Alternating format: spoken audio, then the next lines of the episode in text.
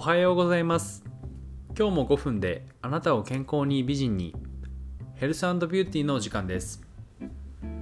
おはようございます。杉沢ハリキュー院健康美人代表の松井亮です。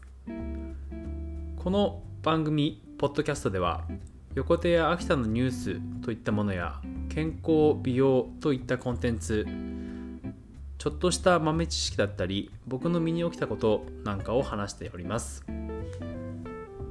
今日水曜日は杉沢ハリキュー院健康美人は定休日なんですけども放送の方は引き続きさせていただければと思います、えー、その杉沢ハリキュー院なんですけどもあのー、こちらのお店では自家製のお灸っていうものを今使っています。またはこう作ってるんですね。で皆さんはお灸っていうものを使ったことはありますか？昔からセルフケアのアイテムとしてすごく重宝してきたものなんですね。例えばあの足の三里に給をするとかっていうのが自動車のなかった時代ですね。あの例えば室町時代とか江戸時代とかそういった時にはこう旅行をしている人とか、まあ、旅人の人っていうのはこう足の三里に給を毎日やって足の疲労をケアしたと言われているぐらいすごく昔からあるセルフケアアイテムなんですね。主な効能としては慢性的な疲れだったりまあ、そういった症状とかもそうですし冷え性とか生理痛なんかにも万能なアイテムです。最近はよくドラッグストアにも千年球みたいなものが売ってますけどもうちの治療院では自家製のお灸をこう使って灸頭針と言われる針をこう刺した状態のその針の、まあ、持ち手の部分ですね。その手の部分のところにお灸をこう刺してでそのお灸に火をつけて針刺激と一緒に温熱刺激を与えると。その患部に温めるというような方法を取ったりします。意外と腰やお尻周りが冷えている方が多いのでそういった冷えの症状がある方には多く用いられています。いわゆるこう温活ですね。でそのお灸の元となるのはよもぎなんですけども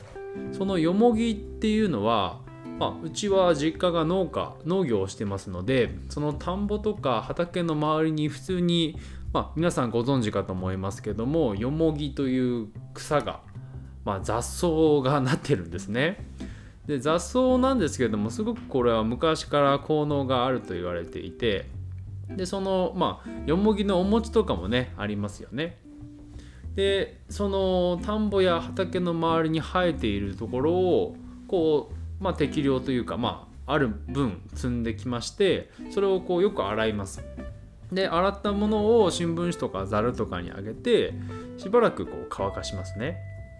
でそしてその乾燥したものをすりつぶしていくとあのふわふわした塊になっていくのでちょっと緑っぽいのがよくこう念入りにまあすっていくとだんだんだんだん茶色というか白っぽく色が抜けてきますね。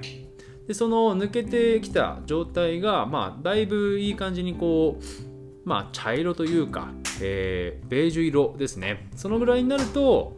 あのまあ、お灸として使えるようになるのでそういったお灸ですね。なるべくこうあの緑色の成分抜けたような状態の、まあ、残りかすみたいなところをお灸として使っています。なので、あの実際そこら辺に生えているものなので皆さんの方でもセルフケアアイテムとしてあのできないことはないんですけども、まあ、興味がある方はまあ、お試しくださいということで。ただそのお灸をこう実際やるのにはもちろんこう火を使うものなのであのそこはやけどにすごく注意してしっかりとした量とあのやるときは台座の部分をちゃんとこう作った方がいいですね。台座っていうのは例えばニンニクをこうスライスしたものを置いたりとか生姜をスライスしたものを置いたりとかまあ、きゅうりとかりんごとかレモンでもいいんですけどもそういったものがあった上に適量のお灸を乗せてやけどに気をつけてやることをおすすめします。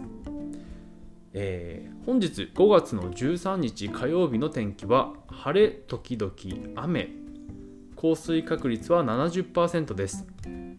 最高気温は21度最低気温は11度です。雨模様の天気になりそうですけども明るく楽しくいきたいですね。それでは今日も元気に